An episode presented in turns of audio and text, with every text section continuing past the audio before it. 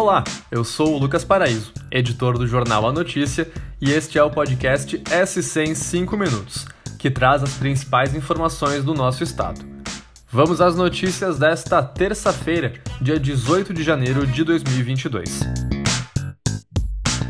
O IPVA é um dos vilões nas contas de muita gente no começo de ano, não é mesmo?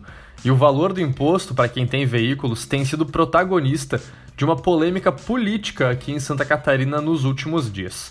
Já esquentando o clima para as eleições ao governo do estado, o aumento no IPVA tem sido munição para críticas ao atual governo de Carlos Moisés. O colunista Anderson Silva conta essa história no NSC Total, destacando críticas feitas até mesmo pelo ex-governador catarinense Raimundo Colombo. O fato é que realmente o IPVA ficou bem mais caro esse ano. A alíquota permanece igual, mas o cálculo é feito com base naquela conhecida tabela FIP. E no ano passado, o preço de revenda de carros seminovos teve um salto, e esse aumento refletiu agora no boleto do IPVA que está chegando aí para os catarinenses. E chegou hoje no aeroporto de Florianópolis mais uma carga de vacinas contra a Covid para crianças. A remessa tão esperada é a segunda com doses pediátricas da Pfizer. Dessa vez, de acordo com as informações apuradas pela nossa equipe de reportagem, tudo veio dentro dos conformes. Vale lembrar que na remessa anterior, algumas vacinas vieram soltas em caixas de papelão direto no gelo seco, o que foi criticado por alguns especialistas.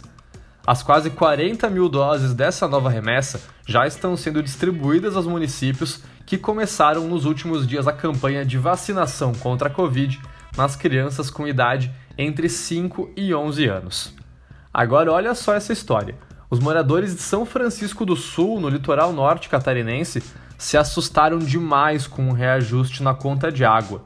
O valor subiu 22%, acredita nisso?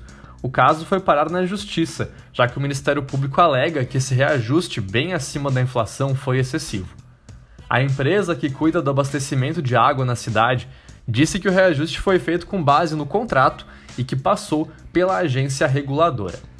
E olha, a onda de calor continua forte aqui em Santa Catarina.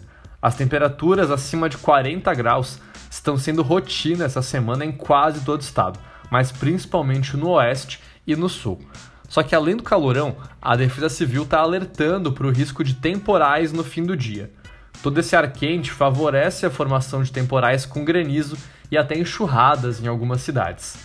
Para o calor, a dica é seguir cuidando com o sol, se protegendo, bebendo muita água. Na hora da chuva, vale ficar atento a qualquer movimentação de terra, evitar lugares abertos e, em qualquer situação de risco, chamar os bombeiros ou a defesa civil.